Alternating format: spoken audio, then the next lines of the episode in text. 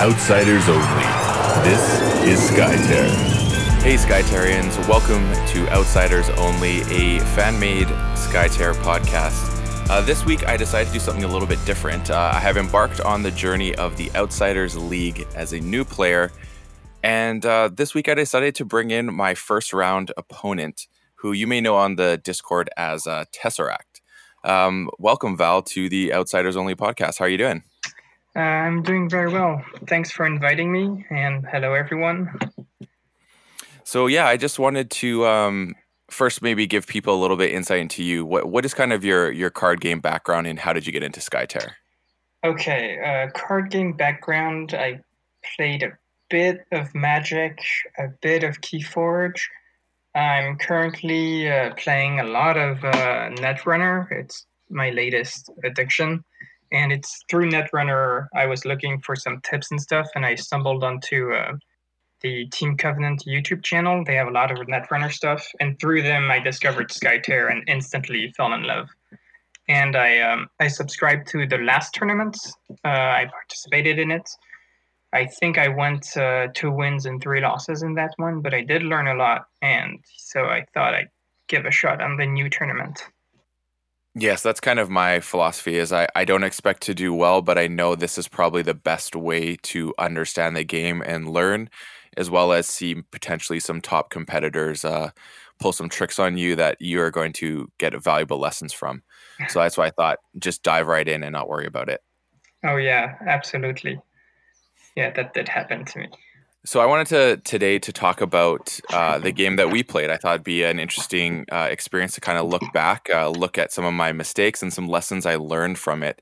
Uh, I think that creates uh, a good lo- opportunity for players maybe interested in coming into the game as well as um, players maybe in the game getting some insight from other things so i just wanted to to have a discussion with you about it and you can pick apart some of the things i i did completely wrong and we can also discuss some things that i learned and maybe people are not uh, who are getting into the game are not basically taking as much uh, of a notice of right so first off, I think I think my um, my biggest mistake I made, and uh, this one this one is feels slightly embarrassing to talk about is it, I didn't choose Frail as one of my heroes when I had squishy like really squishy guys.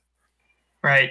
Well, I think picking you pick two squishy guys and no healer.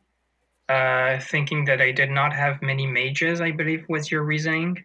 But yeah. The problem with that was, well, first of all, I had an assassin, and second of all, two of the three victory conditions were aggro oriented. So a heal would have been uh, very good because you went for like uh, a push strategy, and heal would would have postponed my aggro victory. Yeah, I agree. Um, yeah, so just to, just to give everyone kind of an idea of the heroes that we chose is I chose Korjuf, uh, Brivlar, uh, Na- Naklin and uh, Kotlik. Yeah, I believe it's uh, Nelaklin. The Nelaklin, yes. Thank you, thank you. And um, Val, who did you choose as your heroes? Uh, so I picked uh, Kichi, Akuti, um, Akimo, and Zakol. And then our victory conditions we had was uh, left breach. Mm-hmm. Uh, then we had uh, onslaught, which is three kills, and then we had obstinacy. I don't know how you pronounce that, but it's two kills on the same hero. Yes. So um, it was the the onslaught was the victory, if I'm not mistaken, for you. Yes, correct. Correct. Yes, and that was uh, again my misplay of not having frail and all the heal. Yeah. As well as the squishy guys. Yeah. So, um, let's just uh, jump into some of the things that that uh, you noticed in the game because I, I, I really appreciated your post game kind of uh, evaluation mm-hmm. and insights. Okay, so first I want to preface by saying that I'm by no means a good player. I probably say I'm decent. Um, so I wouldn't go as far as to be absolutely sure you made a mistake, but I will say that you did stuff that made my life a bit easier, perhaps.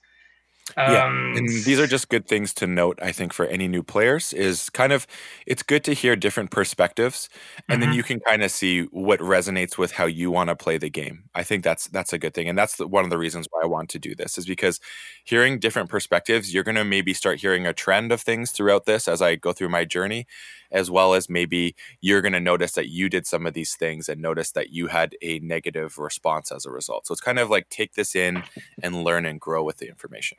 Right, right.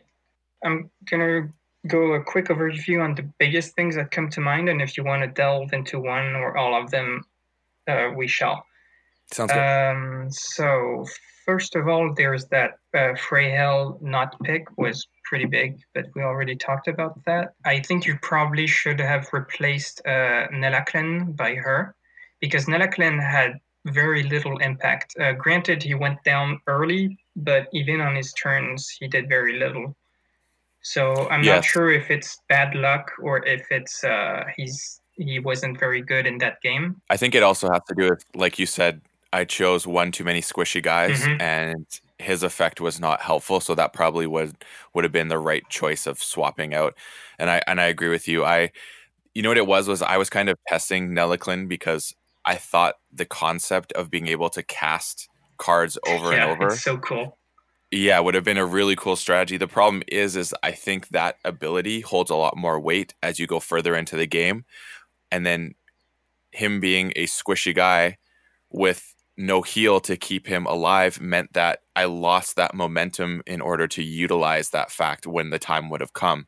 So I think that was part of the problem with having it and not the heal and then mm-hmm. it had the the two squishy guys. I think I think that's the thing because obviously when you get to the third round of the game, uh, and you can use six mana basically with him, that I think that's quite a right. a powerful uh, game changing moment. Well, I talked with a, a better player than I am, uh, and he used that hero. And what he said is that he uses him as an anti mage, kind of, where he puts uh, some cards like re- redirect and stuff like that because he can have all the colors of the pie, uh, Nelaklen.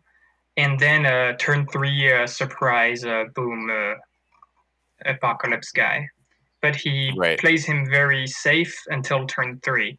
Mm, so stays out of the fray, keeps it more protected, things like that. Yeah, like if you look at the um, at how the map is, um, he would like put him in the uh, in the um, hidden areas on the sides, not the ones close to the dome, you know. And those are pretty hard to get to. You have to like right. really overextend to catch some heroes in those. So you'd basically making inefficient plays to try and go after those heroes. Yeah. Interesting. Well, it's it's more risky than inefficient. Right. Yeah. Okay. So yeah, there's that. Then there's the um, overall strategy. Like one thing that well, uh, you know, t- to me, I was a new player like yesterday, you know, not literally, but uh, I-, I, have a very fresh memory of when I was discovering everything as you are.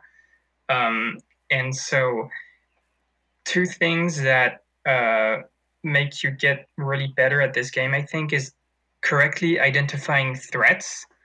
For instance, uh, when you see Akimo dropped, you you say, "Oh, I'm not going to put two squishy guys," and stuff like that. And identifying them not only during picks but on the board. Like, oh, Akimo is there. Maybe my squishy guy will go somewhere else, right? Mm, yep. And the other thing is uh, during pick is the victory cards. Thinking of you know how you built your deck, which ones you want to go for, which ones you want to deny your opponent, and that's another one. So the first big thing was the Freyhel thing, and the second is you went for the uh, control victory condition. You went for left breach. However, uh, I feel like your picks did not really complement that. You didn't have many pushers, and your deck did not have many push cards either. You had a um, skirmish deck, correct? Yes. Mm-hmm. And so I feel like you could not apply enough pressure to me that I would not be able to kill your heroes, which can definitely happen. yes. Okay, that's that's interesting. Yeah, I mean, I'm I'm going to go back to the drawing board and and tweak this deck. My my plan is kind of to use to evolve one deck and stick with it and truly Mhm. try and learn a concept rather than try a lot of things over this time. I kind of want to take this Right. this league to stick with something, evolve it, tweak it, and keep utilizing it, and try and see if over time and through experience uh, I can get to what my goal was, and seeing how different victory conditions benefit the deck in different ways, and trying to learn that way. That's kind of my my goal right now. One thought I had about how to build a deck in a hero pool is that you have to have in mind which victory conditions you would like to go for. And you also want to have stuff to deny all the others. The ones you're bad at, you want to deny them for your opponents. So, for instance, if you want to go full aggro, then you want to deny your opponent's pushing power. So you'll put cards in that you know uh, make minions invulnerable. I forget the name, safeguard or something. You know, Mhm. stuff like that. Right. Okay. I see what you're saying. Um, and then also um, the I wanted to talk about the shape shifting aspect. Mm, yes. So uh, there is obviously I was using uh, Lyothan, which has the shapeshift, and um, there was interesting thing that you said that um, I made a mistake because I took Brival and I didn't put him in the dome, and you think he's Yeah. a fantastic dome guy because you can waste people's actions with his uh, passive ability Well, or his shapeshift ability. I mean, I think he's a good dome guy because he likes to be in the middle of stuff, not necessarily Mhm. because he's a good good dome guy, right? It's just Right. that where he likes to be happens to be where the dome is.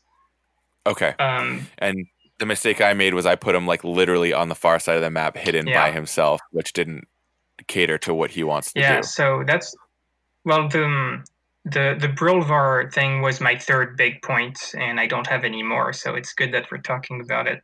But yeah, Okay. um, it also reaches my second point, which is I was going for aggro, and Brilvar is an excellent guy for denying me that because you could taunt my assassins and stuff. Right. Yeah, that was um see that's this was my first time playing with Brilvar, so I'm I'm actually really glad that I played it against you because you gave me a lot of feedback and insight into ways that he can be utilized in a in a better way and I and I didn't appreciate the taunt aspect and now when you kind of outlined it to me and explained the way I can do things and it would have shifted the game I could really see how in particular our game it could have had a great effect if I had been using him correctly.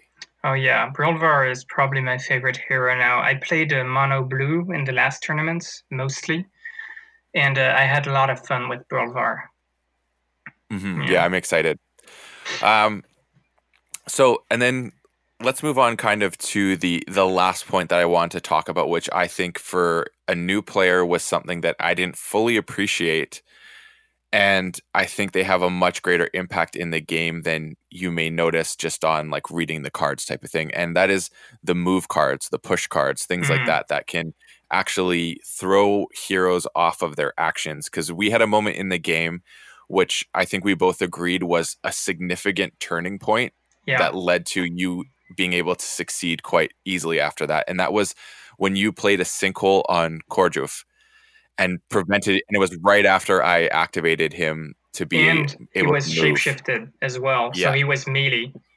Yeah, so I lost my range, I lost my fast basically as a result, and it, it completely and he was really far off on the map compared to where the control token was. Right.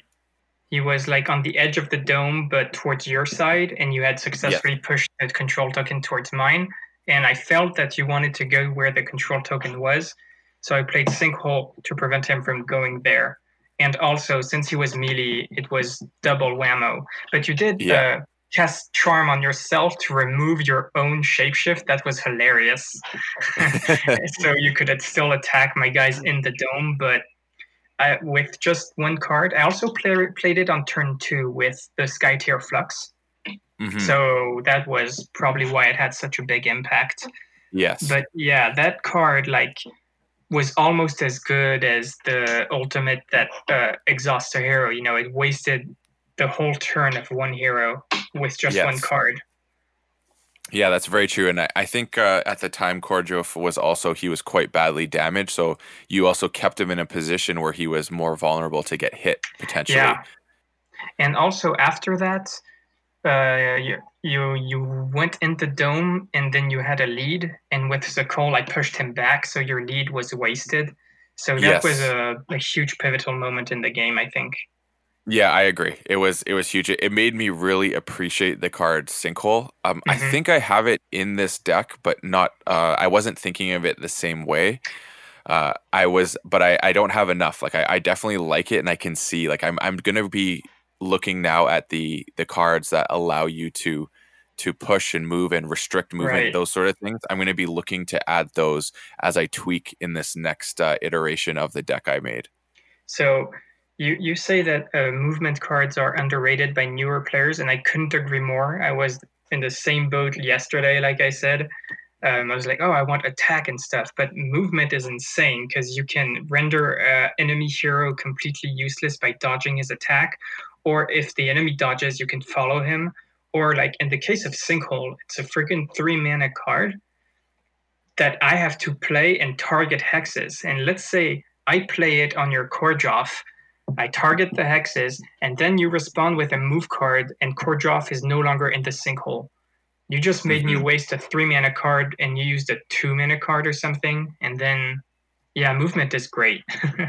Yeah, it's a hundred percent agree, and and uh, I think that also goes to something that Skytear brings to the table. Is a lot of us, I think, are coming from.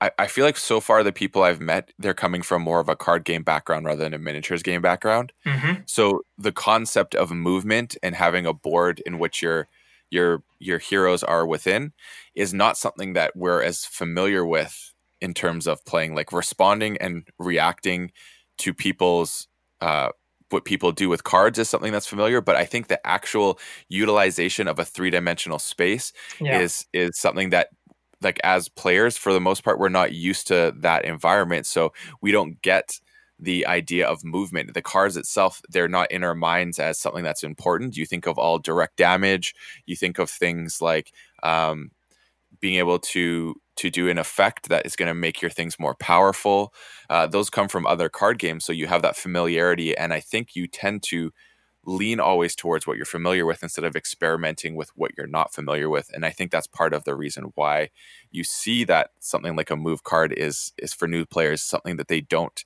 uh, understand or gravitate to when they're building their deck and trying to say okay i only have i only have uh, i'm allowed eight cards total uh, i don't understand this one or see the value right now so i'm not going to include it because i don't want it to be a dead card type of thing Until you get sinkholed in the face. correct yes Yeah, exactly you learn I, fast I didn't think of it that way, but the way you say it, yeah, I think I agree. It's not something that you can take from a game like Magic or stuff. Because take like Hearthstone, where positioning, or Keyforge, where positioning can be important.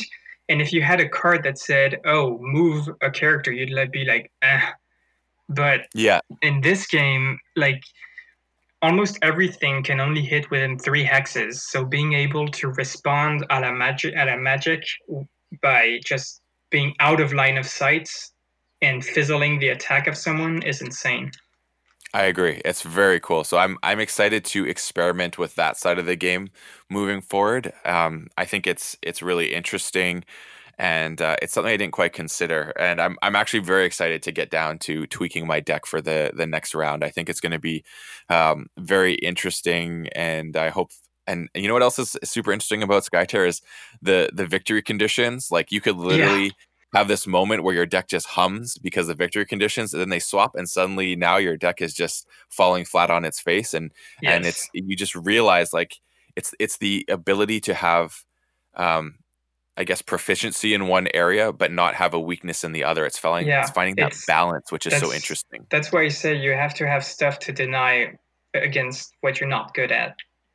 hmm And so, just from your own perspective, do you think it's better to have uh, you have a hero that that you bring in as a result of this, or do you have it exist throughout different?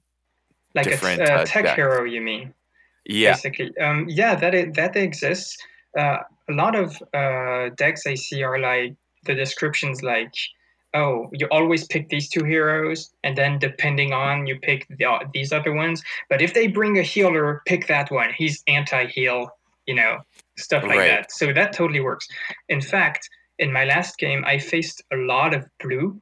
And so I wanted to bring a hero who's anti-blue, you know, to and, Yeah. and bring him with cards that remove the shapeshift or do stuff like that. Very interesting. Yeah, great idea. I think that pretty much wraps up what we want to talk about today. Yes. Where can people find you if they want to reach out and uh, just talk to you about maybe things you said today, or maybe new players feel comfortable chatting with you, that sort of thing? Where, what's the best place to find you? Um, well, the Discord, the Skytear Discord is an awesome place to be if you're interested in the game. Um, Agreed. And so, yeah, I'm. If, if you add me, I'll see the uh, pop up thing and I'll respond. But there are a lot of other uh, amazing people that are m- much more good and invested at the game than I am. But yeah, Discord. Fantastic. Uh, yeah, I definitely recommend if you're looking to jam, if you're a new player and looking to jam a casual game, um, Val, aka Tesseract, is a fantastic person to play with. He knows the rules very well and knows how to access them. So it's a great learning in terms of certain rules and how they work, as well as he has great patience, which I appreciated greatly. So Oh. that is also a, a good thing to to have in your uh, someone in the community. Thank you. Um, if you're looking to reach out to me and maybe have a discussion about some things discussed or would like to jam a game, you can find me on Twitter or Instagram at Boulevard Paper Fight. That's BLVD Paper Fight, or on the Skytear Discord at BLVD Paper Fight number sign 3840. And Paper Fight is all capitalized. So this has been another episode of Outsiders Only. I hope you enjoyed this and learned some things if you're a new player. And if you're seasoned in the game, hopefully this gave you some insight into how people are progressing with it. So thanks everyone for tuning in. Uh, and until next week when I report, have a good one. Outsiders only. This is Skytear.